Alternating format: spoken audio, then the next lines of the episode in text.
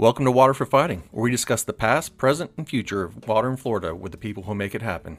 I'm your host, Brett Cyphers. This week's discussion is brought to you by my friends at Resource Environmental Solutions. RES is a national leader in ecological and hydrological restoration, offering nature based solutions with guaranteed performance through innovative delivery options. Discover more about their work and commitment to Florida and its environmental challenges by visiting www.res.us.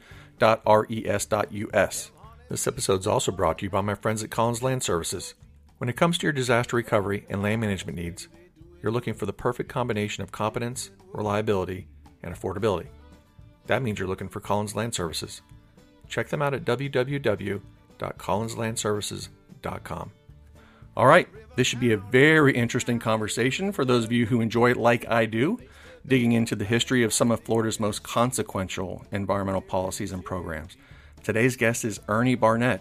Ernie is a veteran of both the Department of Natural Resources, now DEP, and the South Florida Water Management District, who's had a front row seat to the start of some of the most massive restoration efforts in history, like the Comprehensive Everglades Restoration Program, otherwise CERP, and the Northern Everglades Restoration. He left government service as the Assistant Executive Director for Everglades and Water Resources at the South Florida Water Management District, and since then, he's been the President of Water and Land Advisors Incorporated and the Executive Director of the Florida Land Council, where he represents the owners of over 3 million acres of land throughout the state. Ernie, thanks for sharing some time with me today. Glad to be here, Brett. All right, let's get straight to the beginning of Ernie Barnett, because there's got to be a story here. You're born on the campus of the University of the South, that's in Tennessee, right? Where both of your parents work, but your family left four months later to come to Florida. So the question right off the bat is Did they get kicked off of campus because you were crying with colic or something all the time? I wish it was that salacious. My dad was a Air Force drill sergeant at University of the South ROTC program, and it just my birth kind of corresponded with the end of his tour of duty there at the University of the South in Sewanee.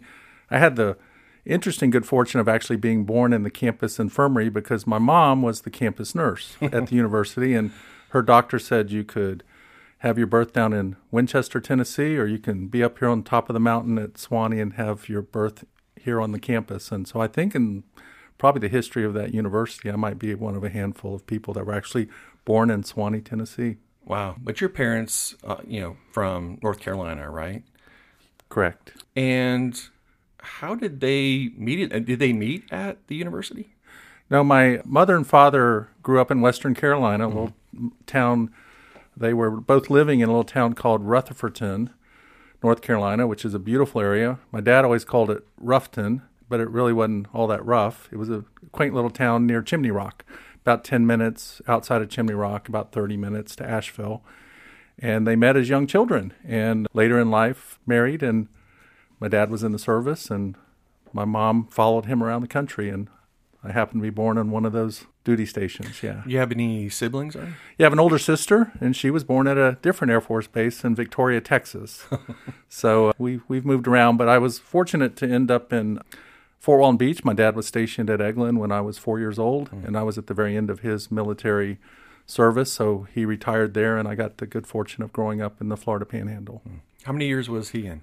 My dad was in 22 years. Okay. Did your mom continue with nursing at that at that point? I mean, did they both retire, or did they move on to something else? Very proud of my dad. He didn't have a high school degree, so on the GI Bill, got his GED, then got an associate's degree at Okaloosa Walton Junior College, and then ultimately uh, went to the University of West Florida, got a degree in accounting, and became a CPA. So real proud of wow. him, what he was able to accomplish. And my mom worked at the military hospital at Eglin Air Force Base and very proud of her. She uh, ended up retiring with over 40 years of civil service as a military civilian service nurse. Wow, that's really cool. Yeah. And, and, so yeah, let's talk about that that growing up part when you know when you're there. You're in Fort Walton Beach, where you grew up, and that's in Okaloosa County. Okaloosa County, for those of you don't know, is in the Panhandle. Talk about life in Fort Walton in those days. What were you like as a kid? Well, it was it was an idyllic childhood, to be honest. Surrounded by water, Had to go over bridges to get to school, had to go over a bridge to go shopping. There was water everywhere. One of the fun stories I like to recall is I grew up across the street from a public beach called Gardner's Beach. And the house next door to the beach was actually owned by the people that owned the Gulfarium. So this was 1963 when we moved there. Uh, lived there my whole life growing up, and the people that lived next door to the park, right on the water there, owned the Gulfarium and had saltwater tanks in their backyard. There was no Marine Mammal Act. Remember, it was passed in 1972. Hmm. So in the 60s, if they needed another dolphin for their dolphin show, they just went and netted them up one in the bay, threw it in their backyard saltwater tank, and encouraged all the neighborhood kids to come swim with the dolphins to get them being used to being around people. Wow. Had a goofy golf course down the street, could ride my bike to. Had white sandy beaches with turquoise water. Mm. So I kind of grew up thinking everybody had dolphins in their backyard, goofy golf courses down the street, and beautiful beaches to play on. So it was it was a very idyllic childhood. Wow. Yeah, I used to have a. I used to like watch the old that old TV show Flipper, and I'm like, man, it would be awesome to like have a dolphin, uh, you know, as your best friend, and you actually had several dolphins apparently. Yes, and we would uh, playfully call each other Bud and Sandy. Nice. Yeah. So, I mean, uh, you know, looking at your resume, hearing about the things starting to make sense here with Dolphins Next Door. It, it seems like you knew pretty early on what you wanted to do. Is that is that fair? I mean, was it or was it more organic than that? You know, as a kid. No, I think I wanted to always do something outside. And early in college, I was just drawn to the marine sciences, the biology. I found that I did better in school when I studied subjects I had a passion about. Mm. I was able to be a deckhand on a charter boat as a kid growing up and spent time in the Gulf of Mexico. And everywhere you look, there's water. And I think water was in my blood. Never looked back. Was there anything that you thought of as an alternative to that, or was it always, man? I once you started thinking about it, it's like it's going to be something to do with with the environment, with the water. I was drawn to the medical field. I actually contemplated doing something physical therapy or nursing school, but probably because I admired my mom. But truth be known, back in the 70s, late 70s, when I was in college, there was only two PT schools in Florida, and they took a total of about 45 students. So it was almost hard to get into. So I'm kind of glad I didn't go that route because I've really, really looked back on my time and working in the environmental field and in the water uh, resource area, and I wouldn't trade it for the world. Yeah, I mean you've dedicated you know decades to it, mm-hmm. but let's let's talk about that. You know, kind of that that stepping from you know those choices that you're making. You know, going into you know into college and then beyond. You finish your undergrad and then your first graduate degree at the University of West Florida, right? Which is all, all obviously in the Panhandle, and we'll get to your second more problematic master's degree later on. Did you go straight to DEP after that, or was there something kind of in between that you were doing? Yeah, it was actually DNR. And my last semester of grad school, I was feeling very responsible and needing to get a real job. And I scheduled a series of interviews. And ironically, I went to uh, West Palm Beach on a Wednesday and interviewed with the DEP district office in West Palm Beach, drove up to Titusville and interviewed with the DNR, uh, which was in the Marine Resources Division of shell, Shellfish Management. And then I drove up to Palatka on my Friday and interviewed with the St. Johns River Water Management District, drive back to Pensacola. And I guess I impressed the DNR folks the most because Monday morning they called and offered me the job. I was also, interestingly enough, a few days later, the uh, DER position in West Palm called looking for me to offer me that job. And so I was able to turn it down because I already had a job. But I was two for three that week. But it sounds like DNR is probably the thing that you would yeah. probably had your, your heart set on anyway. T- talk about that though for a minute for people who don't understand those two things because now it's all DEP, right? The difference between DNR was it as clear cut as as that? It's like one side does strictly the you know the ecosystem stuff, and the other side does the regulation. Is that I would say, like on a federal level, I would compare the old DNR was much more like the Department of Interior, hmm. and the old DER was much more like EPA. So, what we had at DNR were things like owning all the land, the tr- as acting as staff to the trustees of the Internal Improvement Trust Fund who own the land, state parks. The we had mine reclamation, we had beaches and shores, we had the Florida Marine Patrol, we had the Florida Marine Research Institute. So it was all the mm. things that dealt more with resource management issues. DER was much more of the regulatory program. Years later, I was in a senior management position at DNR when the two agencies were merged together. And that was a clash of cultures, but I think people today don't even know about it. Right. Were you based out of? Was it based out of somewhere in the the Panhandle when you started at DNR, or was it in Tallahassee? No, my first job with DNR was in Titusville. Oh, oh okay. And That's I worked. Right. I, I managed the shellfish resources from Nassau County all the way down to where I live today in mm. Stuart, Florida. And then I had a, a, stint as a aquatic preserve manager at Rookery Bay in Naples, Florida, still with DNR. And then about 1989, I knew if I was really going to make a long term career of this and wanted to influence policy and make a difference in the environmental and natural resource field, I needed to get to Tallahassee. So in 1989, I uh, uh, got promoted into a position in the main office in the Division of Marine Resources. And shortly thereafter, got promoted up into the executive office. So from September of 1989 till I left to go to the Water Management District in 2000, the end of 2004, I had spent 15 years on the executive team at DNR and then ultimately DEP after the merger. Yeah, what's it what's it like for those out there because it doesn't happen so much anymore, right? Where someone starts and you started as I think it was an environmental specialist one or Correct. and you end up at very senior level at DEP, you know, when you left to go to the district. What's it like moving through the ranks? Because you held uh, probably what six, seven, eight positions, yeah. you know, in, in total does that did that happen a lot in those days? I mean, it seems like it's uncommon to to rise that that much, you know, in you know in one of these agencies. Yeah, I think it may be more common in the specialized agencies like a DEP or a water management district where people are drawn to that as a long-term career. Mm. Like you and I share the passion for water, so we were able to kind of stick around a while because we loved what we were doing. I don't know if it happens in other agencies where it's you're more generalist, mm-hmm. but I, I think I, I sensed a lot of times there were opportunities to go into the private sector, but I truly, really loved what I was doing so much I couldn't ever imagine doing anything else. Yeah, and that's something conversations that I've had over the years with other folks that were I'm going to use my quote fingers here, lifer, you know, in whether it be a water management district or DEP, and you you talk to them, and you can be talking to engineers, PhDs, and and I asked one the question one time like, why are you here? And their response was, because I love it. I mean, I love this, and I've done the other. You know, you can go out to the private sector and make, you know, many many times, you know, what you could, you know, working in government. It's like, but they just love it, and and it seems like that. Had, I mean, it had to be the case with you, right? I mean, you obviously could have, you know, moved on at different points. Yeah, I think so. And I also felt very blessed to be surrounded by people I love to work with mm. and work for.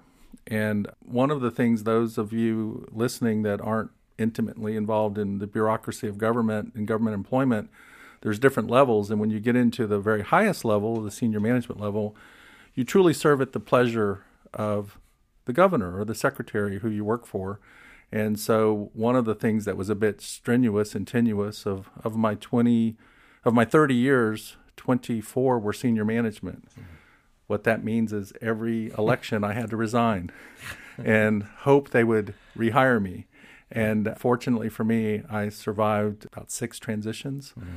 And I think the most frustrating one was I had really dedicated, proven myself to the Jeb Bush administration that, look, I'm here for the to be a good servant and serve whatever your policies you want to mm-hmm. implement. Mm-hmm. Having, having spent eight years under Governor Lawton Chiles, a different party. And between the first and second term of, of uh, Governor Bush's office, he asked all of us to resign. And so we did. And fortunately, he kept all of us. But that exercise of uh, going through that was a bit nerve wracking. I always, yeah. I always gave myself this is a two year at a time life that we live. Yeah. And, and to get lucky enough to stick around, like at the, I think the Northwest Florida Water Management District was the longest I'd yeah. been anywhere by far, you know, at, at 10 years And for a lot of people, they, you know, they you know work someplace 20, 30, 40 years and thinking nothing of it, but that's just simply not not the life that that we have. Yeah, I got really good at writing resignation letters that kind of said I'm resigning, but not really. You just change the date on it and say, like, yeah. So I mean, let, I mean, let's talk about the some of that consequential work at at DNR slash DEP, and that includes the very beginning of CERP, right?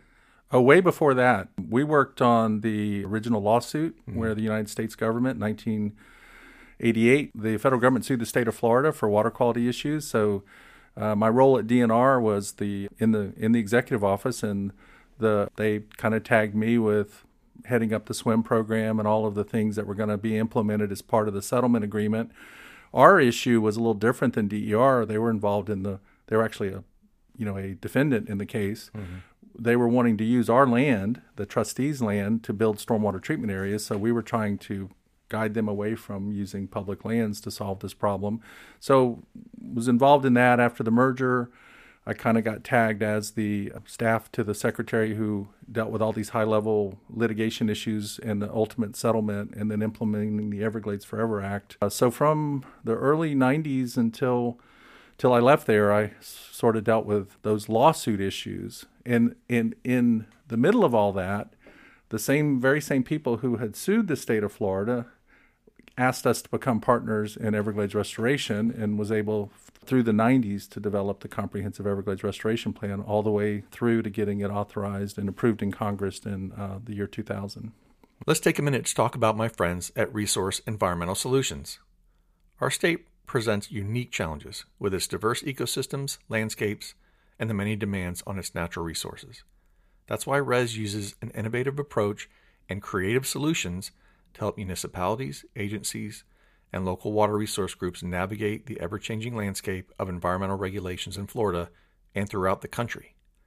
RES actively restores habitats, hydrological regimes, and ecosystem functions across Florida, from the panhandle to the heartland to the Florida Keys and everywhere in between. They focus on restoring floodplains and wetlands and improving water quality, which benefits a wide array of species that call Florida home. With an unwavering commitment to Florida's unique ecological communities, RES upholds long term stewardship practices guaranteeing sustainable outcomes that endure. Discover more about their work and commitment to Florida's communities and the environmental challenges they face by visiting www.res.us. All right, now back to the conversation. And so, leaving all, all, of that behind, I mean, I always think of it in terms of your work. You get you get to work on something for such a long time, and then at the, at some point you you let go to to move on to the next thing. When did that happen for you? Was it a policy? Was it being interested in in policy and being able to to effectuate that? When you, you it's not like you went to the moon, you went from DEP to the South Florida Water Management District, and I assumed that part of that was they had that they had their eye on you because you understood those ecosystems down there.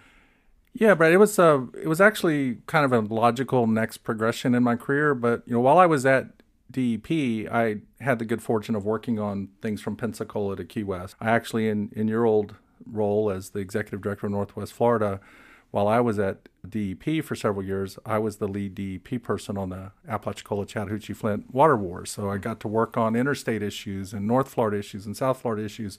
So that was very satisfying. But truth be told, a large part of my time and effort and energy because the issues were so daunting were in South Florida. So having spent a lot of time working on Everglades, heading up the state's participation in these large restoration projects down there, when Henry Dean, who's done this podcast with you, uh, decided to retire as the executive director, uh, the Secretary of DEP approached me and said, Would you like to be the executive director at South Florida? And I was shocked, but thought about it for a day or two and said, Yeah, I'll throw my name and my hat in the ring, but under one condition that I'm not competing with anyone. That if I stand on my own merits, but I want to support the other applicants. Mm. And because of the way there was no cutthroat sort of sort of attitude between the final three. We, I made it all the way to being interviewed by the governor and made that final cut of three people. I think we all kind of earned each other's respect, and I wasn't chosen. Right. Always the bridesmaid, never the bride. but Carol Wehle, who was selected the executive director, and I had had she saw that kind of person I was, knew I knew the issues, and she actually re- then recruited me to be part of her senior management team down there, and I was honored to do that and enjoyed my my last ten years in government working even more focused on the issues that I had probably spent the last fifteen years working on already. Yeah, I'll talk about that in, a- in a bit. Let me ask you first: Who was the third person? I knew that was you and, and Carol. Uh, Chip Merriam, who was the Okay, who was yeah. the assistant executive director, and Chip has since retired and ended up at Orlando Utility Authority. So Chip's a great guy, and it was the the three of us, and we all ended up all three working together. Hmm. Uh, so it it ended up being a happy ending for everybody. Speaking of the opposite of happy endings, you know, in a way, rewind back for a second. It's like you brought it up, and I was gonna, I was gonna leave it alone, and people know I'll get upset about it or annoyed about it. But talk about the the early days, because this is probably late '80s, I think, really, right when those discussions really began, arguments began in, in earnest. Talk about your role on, you know, on dealing with ACF, and for us, you know, obviously the Apalachicola River and and and Bay were the places that were being impacted the most. it was it was an interesting learning experience for me because we had three states, and two of the states were usually pretty closely aligned. Uh, and that was Florida and Alabama.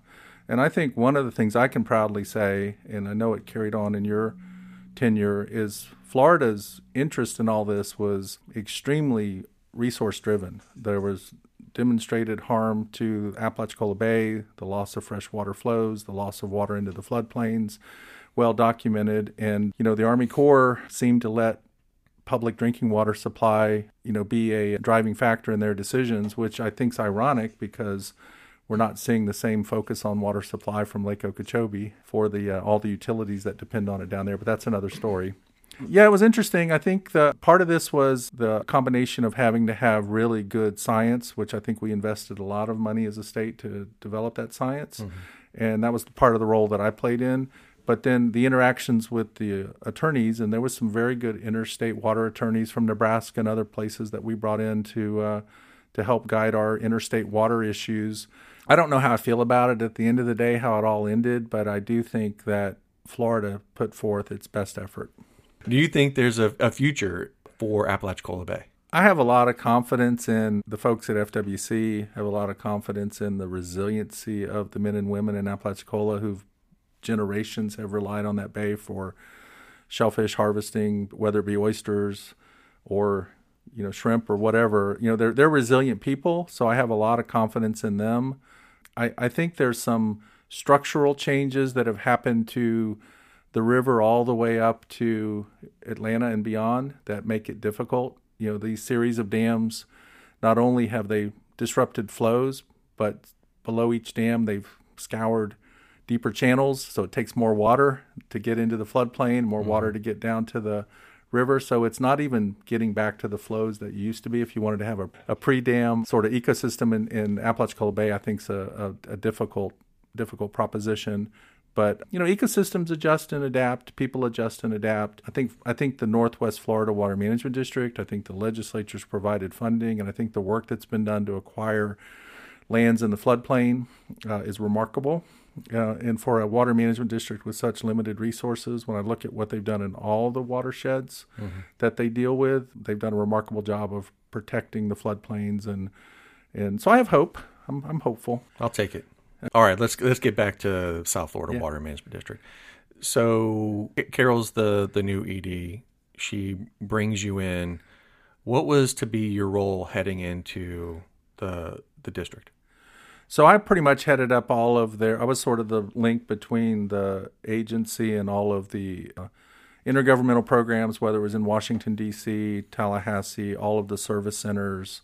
Really enjoyed that role because it was a lot of of being able to translate science data policy at the agency level to local governments, individual citizens, all the way up to Congress uh, and the state legislature. So a lot of honed a lot of skills in a hurry of having to translate, you know, be a good subject matter expert at the same time communicating those, you know, public policy issues that we could get the right policies and funding and legislation in place. Yeah, it's funny you say that. I was going to ask you, like, where did you find the the skill set, the change in skill set that that's required to to do that kind of work? Because it's not typical. It's not unheard of, but it's not typical for folks that are really science driven to be able to step outside themselves a little bit into the into someone else's ears. Yeah, I've got to give a lot of credit to the uh, the skills I developed at DEP and DNR. I was the subject matter technical person. It, it came up through the ranks as a field biologist. Mm. But in early on, I caught the eye of Virginia Wetherell, who became the the secretary ultimately, and her deputy Don Duden. Most people probably remember Senator Dana Young. Her father was my mentor, and when there was some complicated issue like the Valdez oil spill, and we needed to develop oil spill natural resource damage assessment schedule. They would task me to do that. And then I got the good fortune of being able to they would drag me downtown to explain it to the legislature why we needed to change the law. So that mm. that translating complex issues into man, you know into sort of plain speak where uh, elected officials can really grasp the magnitude and importance of an issue was something I think I learned on on the job. I'm going to ask you this because not many people have done it. You spent enough time at DEP and a water management district to give, I would call it an educated accounting of the difference between working at the two. And I know the roles are a little bit different, you know, at DEP than than where you ended up or where you started and even ended up at the district. But when I went between the governor's office or DEP and a water management district, it happened twice. I always imagined at first that it was going to be limiting, but I ended up enjoying the immersion, you know, into that region. The first it was back it was back where I grew up, which was, you know, Swiftmud, Southwest Florida Water Management District. But eventually, you know, my real home, you know, which was Northwest, I I just loved it. I mean, I loved how huge you could make, you know, your world even though it was a smaller place. What's your take on the difference for you between the two. I never felt like it was going to be limiting because I was working on, you know, what I, you know, big audacious issues. Right. and and some of it was a continuation of the work that had already been done.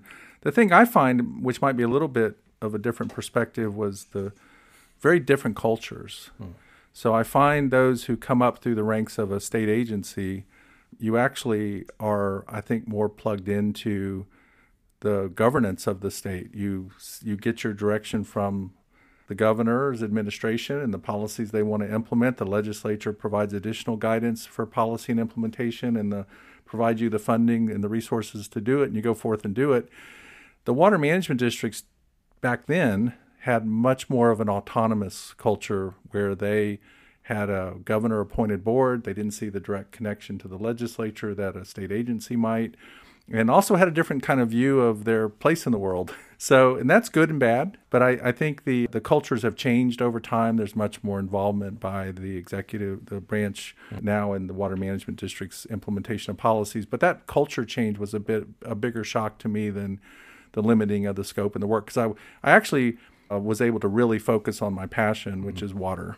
And, and I felt like I could do that in South Florida or North Florida or anywhere, as long as I was working on water. I think I, I think I only meant that in the terms of you become even though I know that you did a lot of the Everglades stuff, is for me it's like you almost become a generalist from from the chairs that yeah. that I was in, and so I'm caring about you know the Perdido River and the Everglades, yeah, and the St. Johns River and the Apalachicola, and so it's like some of those things that you have to to leave behind. And I, I, the curiosity is like, is there some you know the twinge of regret that that you don't get to work on say the, the ACF you know case anymore. Yeah, I think I think you always want to if there's a particular water body or part of the state that you're passionate about eh, having to realize that I'll have no role in that is is something that's a, it's a trade-off that you make but I think to be able to really make a difference in in one area and uh, affect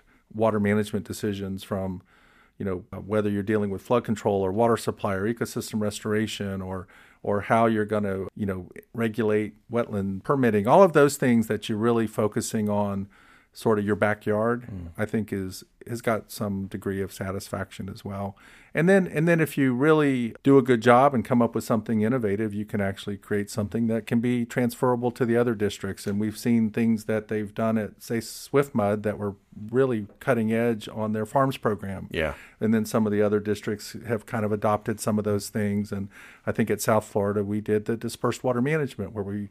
partnered with private landowners to help store water. And so you can have a bigger influence outside of your scope by doing something really really well. But I, I i did feel a little bit of that. And i i'll be honest i you know after about five or six years down there i was you know i i, I would have been interested in another part of the state and do the same thing there. Hmm. but um, i'm happy i i'm happy my career ended the way it did in in government because i loved my 20 years at dep and my 10 years at the water management district. Wouldn't have traded either of them for the world. Let's take a quick break to talk about my friends at collins land services when I was at the Northwest Florida Water Management District in the wake of Hurricane Michael, the devastation to tens of thousands of acres of property the agency manages in the path of that storm was beyond belief. But thanks to the governor and legislature, our dedicated and professional staff, and our equally dedicated partners like Collins Land Services, we were able to begin the long, hard road to recovery. Collins Land Services made the forestry recovery process easier because they embraced the three legs of the stool one must possess to work effectively with me competency, reliability, and affordability. Collins is an American owned and veteran operated business that has a long resume of successful projects throughout Florida that go well beyond ordinary forestry services. Their experience with stormwater and other surface water maintenance, right of way services of all kinds, and they've proven their value with commercial and even residential clients as well. Get rid of the absentee contractors, cost overruns, and substandard performances. Contact Collins Land Services to find out how they can help solve your property challenges today. You can find them at www.collinslandservices.com. All right, let's get back to the conversation. Let's talk about that that culture. I mean, it's it's safer you and I talk about yeah. about these things because you've got you know, and I did the same thing. I, and, and, folks will have heard by now the episode with Pepper Uchino, who you know being a, a Senate staffer, and the, the differences in how you navigate that. Talk about that culture that you spoke of earlier in terms of what are what are the benefits and what are some of the what's some of the bad as well? Yeah i mean i think the benefits is you engender in probably from the very top to the bottom of an agency this sense of pride in what you're doing. Uh, i remember at south florida they had a slogan. It was something like we do the best work on the planet. You had a funny little nuance to it but that's how they felt. They felt like what they did was they were the best at it, and and they were great at it. There's no doubt. But I also was probably had a slightly different perspective because I knew the men and women I worked alongside at DEP were doing the same kind of great work in Pensacola. so I wasn't as shelter's not the right word. I wasn't in the same bubble they were in. Right. I also knew that there were men and women working for children and family services making sure that kids were safe yeah. and maybe making less money than we were making but it didn't make their job any less important. And so that was sort of the culture thing that I thought was a bit of a negative. But I think the fact that people were passionate about what they did, they threw their lives into it. And I tell this story often. Uh, back, I'm I'm so old. There weren't personal computers when I first started working. We didn't even have cell phones. We we had. Uh, we didn't even have beepers if we were in the field. So I got my first beeper in the mid 80s. If somebody needed to find me out in the field, they'd beep me and I'd have to find a payphone. So I've seen the whole arc of resources. Well, there was a period of time where if you wanted to do some work and there was no work from home, you had to go into the office, sit down at your desktop computer and type up a memo or do some analysis or run mm-hmm. a spreadsheet. You didn't do that remotely from home back in the late 80s, early 90s. So I will tell you, I can't tell you how many times I rolled up on the Douglas building in Tallahassee on a Saturday mm. and the parking lot was half full. Wow. And I couldn't tell you how many times at nine or 10 o'clock at night I would walk out of the Douglas building and people were still in there working. And so this passion by government employees to work hard was probably more easy to see because I think those people are still pouring that same passion into their jobs. They're just not having to go into the office. Right. And and and the thing I noticed when I went down to the water management district, the same passion was there. Mm-hmm. Uh, so I think I think uh, it's probably more a product of the issues we work on, uh, and I think there's a people really really that get into natural resource management or environmental protection or water resource management are in that because they really want to do it and care about it. Do you think the culture thing also maybe has something to do with geography? I always had like this theory that it wasn't just, you know, physical geographical separation, but that there was almost kind of a psychological distance that comes, you know, with the physical distance. Is is that a fair assessment? You mean the distance from the capital, right. or the, the distance? oh yes, Yeah. I mean the distance from you know. In the end, we we all pretend that we you know we have other bosses, but in the end, we know that who decides you know whether the executive director gets to keep his job and, and who gets to be the board. You know these water management districts. In in terms of where your brain is, I don't mean that somehow you care about something else other than other than water or or your job or you know or complying with the law. It's more of the idea of of being more in tune with, say, the the policy wavelength out of the capital.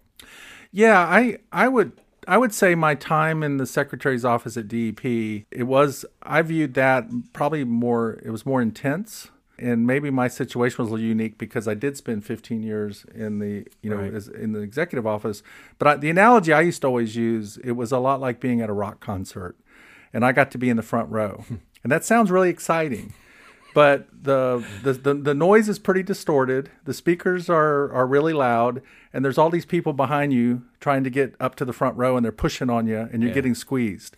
And you can see that the lead singer's mascara's running, and he's a little older than you thought he was.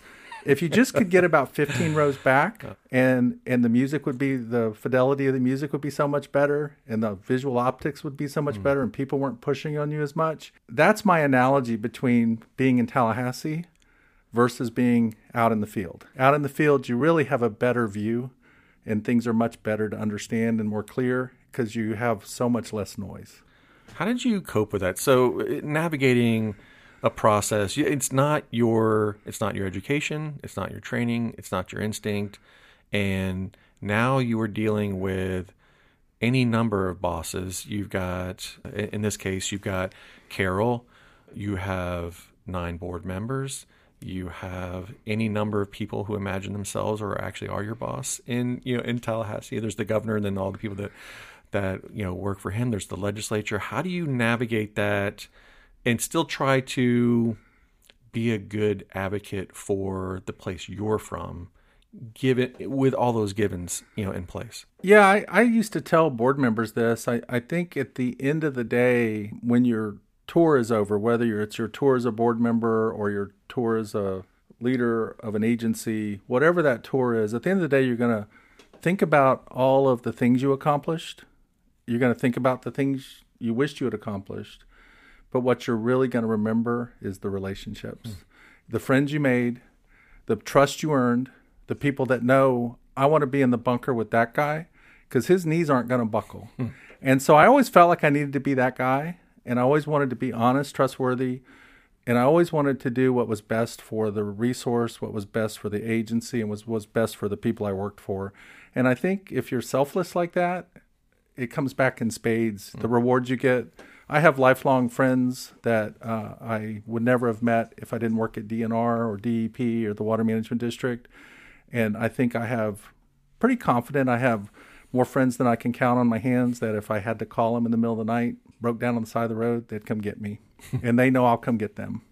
So I think that's how I, it's just being genuine and trustworthy and caring about what you do. Let's let's talk about you mentioned it the caring about the resource, and I, I- in my mind, it's like there's no there's no doubt that you know these folks are are dedicated. I was one of those folks for 20 years to these issues, but let's talk about let's talk about water quality in Southeast Florida.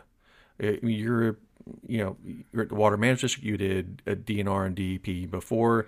You have a very strong grasp of the things that, as you said, predate even CERP and Northern Everglades, eh, you know, et cetera. Talk about when you look at water quality, there there are boogeymen, and then there, in my mind, those things existed for myself. Talk about the the misimpressions, where the science was, where the science evolved to our understanding to where we are now because I'm not, you know, I'm not here to cheerlead for agriculture. It's like, but the idea that we blamed one particular type of one activity on all the problems, you know, in the Atlantic Ocean, probably beyond. It's like it's not as cut and dried as that, is it? No, not at all. And and I I I kind of reflect back on how where I am now is is in large part due to the 30 years I did in government and all of the different stakeholders and and uh, industries and advocates that I dealt with when I when I left government. I felt like I could probably continue. I was still relatively young in my early 50s. I felt like I could still had another 15 20 years left in me and I really wanted to work for the landowners hmm. because one, they care about their land, they're excellent stewards. Most of the folks I work with are multi generational Floridians who want to leave their land in better shape than they got it from their parents and want to leave it to their kids in good shape. So they know where every drop of water flows and they really care about it. And the last thing they want to do is pollute a water body. So they come from a place I need to make money, but I'm going to do it the right way. And so they earned my respect, and I want to and I'm glad that I work for agriculture. The other thing that I'll I'll tell you is you have to blame somebody for something, and if you're you know if you're just you can't you can't some people can't scale up the fact that their house is on a septic tank. Well, it's just one little septic tank. It's not mm-hmm. causing a problem. But if you're in a community that has 40,000 septic tanks that all have are in very transmissive groundwater area where there's science and data that shows that that makes it into the water body, well, then I probably shouldn't be on a septic tank anymore, and neither should all of my neighbors, and the other 39,999 people shouldn't. But that costs money, and it's going to be a hardship. So it's easier to just blame somebody else. And I think that's what's happened a lot to agriculture, uh, because in my lifetime, which I'm 64 years old, been in Florida 60 years. In my 60 years, the state has quadrupled in population. Agriculture 60 years ago was not very precise. They sidecast fertilizer, irrigated whenever they wanted. You know, they probably had a lot more runoff and more nutrients entering waterways than they do today. Well, guess what? We didn't have a whole lot of algal blooms. Over my lifetime, the population has grown, development has sprawled. Those miles and miles of citrus fields you used to see down Highway 27 is now the villages, and there's houses, red top roofs instead of orange groves. Yet ag has gotten smaller, much more sophisticated, much more highly regulated, very precise in the amount of fertilizer they put out, very precise in how they irrigate, very precise in how they manage their stormwater. Yet water quality has really degraded. And so much of the state's process determines who's responsible based solely on land use.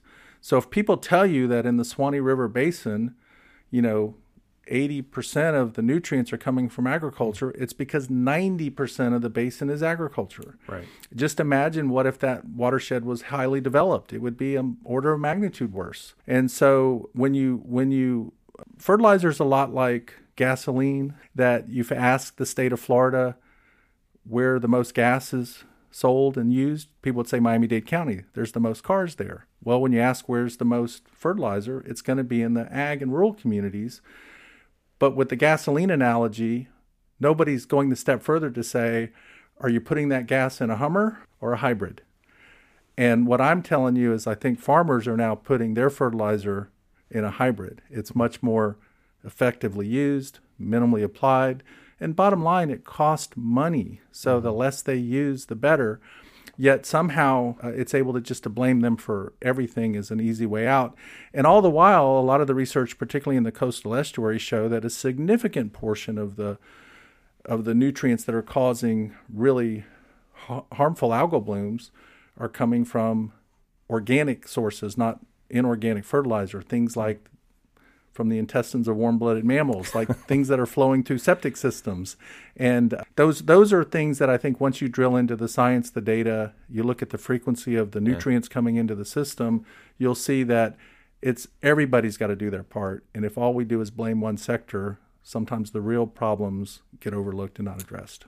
And, and you're you're speaking of the work out of FAU with Brian Lapointe on some of the on some of that work. He and some some other academics that have worked on on the you know those. And I've read some of it you know myself, yeah. and some of it's been you know quite recent vintage in terms of changing even the way I thought about you know the concentrations of the nutrients that are making their way, whether it be in River Lagoon or or the St. Lucie estuary. Correct, and also the Caloosahatchee. There's a recent study in the Caloosahatchee that shows the predominant source of nitrogen in the water bodies is from local failing septic tanks and domestic waste systems. You know, you can spe- speciate. That's a big mm-hmm. word. You can speciate the different types and forms of nitrogen, and you can tell whether it's organic or inorganic. You can tell if it's from a human source or from a our, our anthropogenic source brought in, and or wildlife. And, and, and what we're finding is a lot of those instances are, you know, there's a lot more coming from local sources than one would, would think. Another key thing about Lake Okeechobee, you've done a lot of analysis of Lake Okeechobee. And here's a statistic that I think would just floor people is 90% of the nutrients that go into Lake Okeechobee occur in the top 10% flow events. Hmm. So when there's super high flow coming through canals and off of lands. These are things like slow moving tropical storms, extraordinary rainfall events. You get three or four inches of rain in a 24 hour period, which does happen. Those are the events when all the nutrients are coming into the system. The other way of looking at it is 90% of the time, everything's working. Septic tanks are working, BMPs on farms are working, stormwater ponds in neighborhoods are working. But in those 10% high flow events, all this chaos is happening on the landscape. Nothing's working. So so I don't think it's fair to say it's agriculture's fault when we know septic systems are being bypassed, sanitary sewer collection systems are overflowing, all of these nutrients are coming in. And I really think we have in some places in Florida, Indian River Lagoon's a great example, Lake Okeechobee's another, we have much more of a hydrology problem than we do a source control problem. Mm-hmm. And if we just simply made the investments to capture, store, and treat those storm events, I think we would see a lot more better health coming in our estuaries. And that's what I got to really compliment the Florida legislature, DEP. You see this broader focus in recent years of investing more in storage, investing more in septic to sewer, investing more in the revolving loan program for wastewater treatment plants. You see the agencies responding to that that we know it's all of these things need to be addressed and that's where I think we'll ultimately achieve our water quality goals. Yeah, let's take, if you don't mind, let's take a few of them, kind of one thing at a time. And, and so, looking at the, the, inputs into Lake Okeechobee, which then make their way both east and west, is like I think a lot of people get the geography of you know of surficial inputs into the lake wrong. In terms, you have the north end, and I don't want to do this, you know, north side of the lake, south side of the lake, you know, argument but it's more of the the physics of it is water is moving south regardless and some of the things that people have you know have placed the, the blame on these impacts are in a place where that that's physically impossible is that am i am i water flows downhill and the kissimmee river basin all the way up to orlando uh, ironically disney's the headwaters of mm-hmm. the everglades shingle creek reedy creek they all flow into the Kissimmee chain of lakes. The water makes its way down, flows into Lake Okeechobee, and water doesn't flow back uphill. There are some very rare instances, and all of the water in the farmlands to the south flow into the Everglades through a mm-hmm. series of stormwater treatment areas, and that's a resounding success story. We've seen over a 95% reduction pre versus post of nutrients flowing into the Everglades since the Everglades Forever Act has been implemented. And that's been a series of best management practices with the farmers and the water management district building over 60,000 acres of highly engineered filter marshes to treat the water before it goes into the Everglades. What we've not done is focused on the water coming in from the north. And that's where I think we're seeing some efforts now. The Water Management District appropriately, the South Florida Water Management Districts appropriately focusing on building storage north of the lake, partnering with private landowners to hold water, building stormwater treatment areas. And you know, I'm an analogy guy, so instead of talking about hybrids, I'll talk about leaking roofs. Mm. You know, when it's raining, you know, you don't open the door to make sure the water can flow out of your house. You patch the hole in the roof. Right. And so, if you really want to solve the water quality problems in the Everglades and Lake Okeechobee, you focus on keep capturing, storing, and treating that water either through highly innovative technologies like aquifer storage and recovery underground, or above ground impoundments like they're uh, investigating right now Right. through what they call LOCAR. But capture that water before it gets into the lake so you don't have a crisis that you have to deal with when the lake rises too fast and they dump the water on the estuaries and cause significant harm. So I'm I'm I, I'm hopeful. I've seen that over time, opinions have changed, understandings have changed, and people are sort of coming to the realization that we've we've spent a lot of time south of the lake cleaning up the water, and we've done a great job. It's nice to see the focus and effort now move north of the lake. Let's talk for a second about farming itself. You know, it, ju- just in that respect, and you mentioned earlier the innovative things that people are doing. Swiftmud being obviously the shining example of where, of where a lot of that started with their their farms program. I literally stole a huge amount, you know, components of that program in Northwest Florida. Other folks have done, you know, similar things. Talk about what that looks like in South Florida because I'm not as familiar with with the things going on there in terms of those BMPs. So the the the landowners who are south of the lake and in in we're we're subject to implementing the Everglades Forever Act have their own special regulatory program. That regulatory program requires them to do a suite of best management practices where they retain the they do water management, sediment control, they they'll vegetate their banks of their, you know, canals do do sediment removal out of ditches, laser level their fields you say, why would you laser level your field? If your field is tabletop flat, and they do with lasers, they they lay, they'll uh, get it tabletop flat when it light and moderate rainfall doesn't run off. It percolates into the soil and doesn't have nutrients leaving the site. So there's all these sophisticated things that the farmers do with cost. They test the tissue of the plant to know what nutrients it needs. They test the soil to see how many nutrients are in it, and they only add that delta between what's already in the soil and what the plant needs to actually grow. They have almost a one to one balance of fertilization to plant growth, fertilizing only in the root zone. They, they just do so many things that are so sophisticated. Uh, they have stormwater collection, they'll reroute water into fallow fields so there's no outflow. The result of all those things is we had a 10 year baseline from 1978 to 1988. And so we know what the baseline was before there were any regulations. And every year we compare back, just for rainfall, we compare back how much nutrients are coming off those fields today. And it has averaged for over, gosh, almost 30 years now, 58% reduction pre versus post. What that means is thousands of metric tons of phosphorus have been intercepted through these BMPs and not made it into the Everglades. When you combine that with these large filter marshes, it gets it down to a very a low, uh, down in the teens parts per billion phosphorus, which is as clean as rainwater. Hmm. Outside of Lake Okeechobee, the Department of Agriculture Consumer Services has an almost identical regulatory program. They require the same types of BMPs. They're not voluntary compared to what anybody tells you. It's these.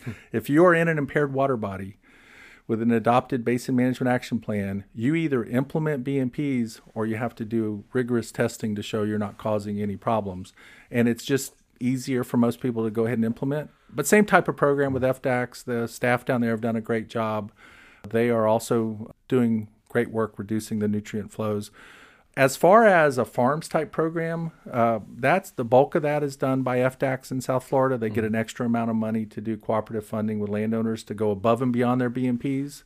If they want to build a stormwater pond in addition to their BMPs, they can get state funding. And then the South Florida Water Management District has a very unique program called Dispersed Water Management, where they actually pay landowners to farm mm-hmm. water. So if certain times of the year during the wet season they can uh, put boards in their property, not drain it, let it backflow, and hold water, they get paid on a per acre foot basis annually to increase storage in the area. So I think we're we're heading in the right direction on many of those things. Suwannee Rivers has a great, mm-hmm. they've really focused on cooperative funding, working with landowners, as has St. John's and Northwest. So I think all five water management districts, to some degree, are all doing great work with, with landowners. Let's move to the to the coast then. So we we covered a little bit of uh, of ag, you know, in, in all around. It's like, but move closer to the water, where it seems like the certainly the legislature and the governor have made some pretty significant strides forward uh, from a policy standpoint, for sure. When it comes to dealing with some of those surficial impacts from urban fertilizer, other kinds of storm, you know, stormwater systems from septic tanks. There are a lot of septic tanks in Florida, 2.6 ish million, and a whole bunch of them are obviously from east central Florida all the way down to you know to the tip of Florida on that side. How's it going? How's it going there from your perspective? Yeah, that's been a probably since about 2018. I think the shift to really wrestling what's kind of been the elephant in the room all these years with water quality or septic tank systems. Senator Mayfield, Representative Payne, and others have really. Uh, the Clean Waterways Act, where a giant step forward. You know, Governor DeSantis' administration is really focused on providing the funding uh, the water management districts are implementing a lot of, and DEP is implementing these septic to sewer programs that are that are really help helping that. You know, there's a very rigorous stormwater rule that's been proposed by DEP, and it will require 85 to 95 percent pre versus post reduction in new development as they put in new stormwater systems. That's going to be, you know, a, a, a significant undertaking by those folks who are choosing to develop their lands. So there's a there's been a I think tectonic shift in recent years on focusing on managing this ever growing population with sensitive environmental resources that can be adversely affected and you know, I think the Indian River Lagoon was a great example. We had significant data and, and and documentation of septic tank not septic tanks but sewer systems failing. And so they've rolled up their sleeves. The legislature passed a special act last year to focus on the indian river lagoon and they're going to provide a lot of opportunities for these municipalities to improve their sewer collection systems and their sewer plant operations. So so i think it's just a matter of a lot of this takes a lot of money uh, we're fortunate to be in a state that is is fairly well off financially with good fiscal management at the leadership and the money they are spending, they're spending it on the sort of the right issues.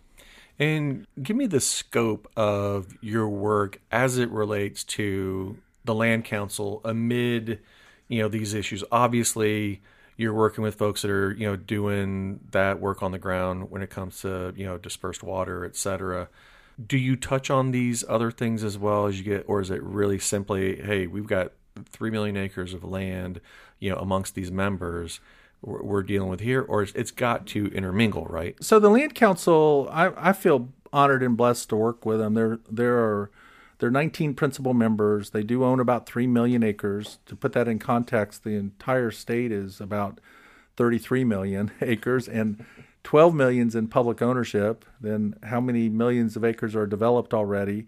So when you start whittling away at what's left, there's a they have a big chunk of the open space that's mm-hmm. left, and they really want to just be good stewards of their land. So a lot of what we do as the land council is is to one I keep them aware of the policies and things that are happening and changing so where they want to weigh in and not weigh in but I, I, think they're willing partners in restoration. They're willing partners in ecosystem management. They're willing partners in water resource management.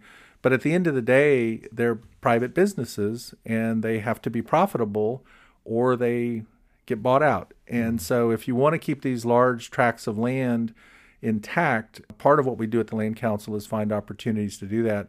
I can tell you in recent years, we've really focused on the uh, Rural and Family Lands Program, the, the Wildlife Corridor, and the opportunities those present, the ability for payment for environmental services. I think what I'm personally excited about is taking those concepts of paying people to pay to store water as a government public benefit to keep harmful discharges from happening. Well, take that same concept if you're in the wildlife corridor why not pay a landowner to manage critically important lands that might be a critical wildlife connection and so forth? So I think the wildlife corridor group has recognized that and made some recommendations. Maybe we'll see some opportunities in the near future to provide funding opportunities to do things like that. So I'm excited about what lays ahead. Uh, but the Land Council, I think, because of the multi generational nature of who they are, where they are, and they're critical, they're just the patriarchs and the backbone of, I think, is of what made this state a great state. How do you, at this point, your 30 year career in government, and now you've had enough time outside to to see what that's like. Contrast your life, how you approach your the way you think strategically from being on the inside and being on the outside now. So there's obvious differences. You could make more immediate direct effects when you're inside at a leadership position in an agency because you can say, I think this policy needs to be changed, or we should recommend this to the governor to change or the legislature. On the outside, it's you you have to you have a lot more finesse to convince the same people that you used to be that they need to advocate for those things. And so that that adds an extra layer. I will tell you personally i think i work just as hard. I'm just as satisfied. I love what i do but i think you'll relate to this as a former executive director of a water management district i can turn my mind off i used to could never turn my mind off i did i think 25 years straight of never stopping thinking about work. Yeah. Waking up in the middle of the night, I've got this deadline. This budget proposal needs to be in. This permit needs to be processed and signed. Those things weighed so heavily on me. Day in and day out to now, I'll occasionally get those anxiety things, but it's not a constant weight pushing down on me 24 7 that I did for 30 years. And what that does for me personally is when I have to call up a division director or a bureau chief or an agency head and ask them for something, in the back of my mind, I always have this deep appreciation for what they're doing and what mm-hmm. they're balancing and the pressures they're under. And, you know, it's another analogy. It's a lot like scuba diving. It's exciting. There's a lot going on. You love looking around. But if you stay down under too long, you're going to get hurt. And yeah. that's what I found coming up for air more often is much easier now. Yeah. Well, well put. All right, let's move into my standard questions. We'll buzz on through them. I ask everyone, if not the exact questions, pretty similar. What professional accomplishment are you most proud of? And it can be government, outside of government, whatever you want. I think it'd be a surprising one. I, I was a young member of the DNR leadership team and we were at a critical crossroads. We had gotten a first big slug of money for Preservation 2000, and the ex- the executive director at the time, Tom Gardner, asked the leadership team, "We have this opportunity to buy Topsail Hill, but it's going to use up almost all of our money, or we can take that money and spread it out and buy smaller parcels all over the state. What should we do?" And he goes around the room and to a man and to a woman, everyone in that room said, spread the money out. They got to me, and I said, buy Topsail Hill. And he said, why? And I could have easily, I was 30 years old. I could have easily said what everybody else said. And I said, Mr. Gardner, Topsail Hill will be a legacy. It's a once in a lifetime opportunity to buy it. It is one of the most spectacular coastal dune systems anywhere in the world and I tromped all over that property as a kid when St. Joe Paper Company owned it. And if that gets out of out of reach from ever being acquired, it'll be on all of us. And he said, Ernie's right. Now I didn't make that happen. It wasn't me. He probably mm-hmm. already had his mind made up. But I am so satisfied that I was able to speak up at the right time in the right place and something wonderful happened. And I still hold that most closest to my heart. It's still the right answer. Yeah. So talking about that part inside government, was there something that was the Topsail that you missed? Something undone? I think that's that's an easy one for me. I, I think I had convinced myself as a long time leader in water management issues in South Florida that addressing these harmful discharges was a Mount Everest. You just could never climb it. It was so overwhelming. We were having 5 million acre feet of water in a hurricane year come rushing into that lake. And you, the, the same events that flood the lake are flooding the Everglades. There's nowhere for the water to go. And we would have, and I'd kind of resolved that, oh my gosh, I don't know what we do. And I don't think we focused on that enough. And I think had we spent more time trying to solve this water management issue, I would have felt better about when I walked out of government. I will say, since I left government and I now live on the banks of the St. Lucie River, I, I think I'm I think there are solutions, and we have seen opportunities to dramatically reduce the discharges, and I think that someone else will accomplish what I wasn't able to do. Are you optimistic about the future of the environment and water in Florida? I am. I mean, I think we have the right focus. I mean, the the, the challenges are daunting. The issues are are are monumental. I think you know the the commitment seems to be there at the right level, at the right place. We've got leaders in the Florida legislature, leaders in the governor's office, leaders in the agency. You know, Secretary Hamilton and Roger Young at FWC. They all are. They're all those agency managers, all five water management districts. Uh, I, I, I was at their confirmation hearings this week mm-hmm. and and was touched by not only their passion for what they do, but how they have grown up in this field just like I did. Mm-hmm. How they have some of them are working in the districts that they grew up in and have that local passion. So I think the gets back to what I said earlier. It'll be the relationships that get this done, and it will be the resources being provided to those who can get it done. Will will make us optimistic. We have no other choice. Yeah, people are coming. They're coming in thousands per day, and that's not an exaggeration. I think there's 1,200 people per day we're averaging. Um, tell you one one interesting little statistic. Mm-hmm. In 1920, Florida had one million people. Hmm. Today, there's 23 million. So roughly 100 years. Take 100 years, divide it 22 million by 100 by 365 days in a year, and we have a sustained net population growth for over a century of 570 people per day. Wow and and and now it's even escalated right. uh, and it'll dip back down. But if it sustains that six seven hundred people per day just imagine what the population will be like in another 50 years 75 years. So if we don't get our water management right water quality right resource protection right we're going to get get squeezed out. But i think i think the with the wildlife corridor with the investments in conservation easements with the innovations in water quality farming practices, septic tank conversions. We, we can get there. What advice would you give to young people who are just entering, thinking of entering the environmental field? More specifically, public service. I think the key to public service is what you and I share, and that's this passion for the issue. Mm. I, I, I, I don't know if I would have stayed in 30 years of no offense, but if I was, you know, you know, Department of uh, General Services, you know, yes. and, and, I'm sure there's people very good in that agency who devoted their whole lives to it and have the same passion that I do. But I think that we're working on an issue that you love, working in a state that you love, working in a place you want to spend your whole life, and, and you know, I think all of those things. I would I would urge them to find a field, whether it's human health or environmental protection or education or justice, you know, you know, you know, justice, criminal justice, whatever. Find a pa- find a passion, and then the job becomes easy. That is also the correct answer. That you and I have done the best jobs that there are.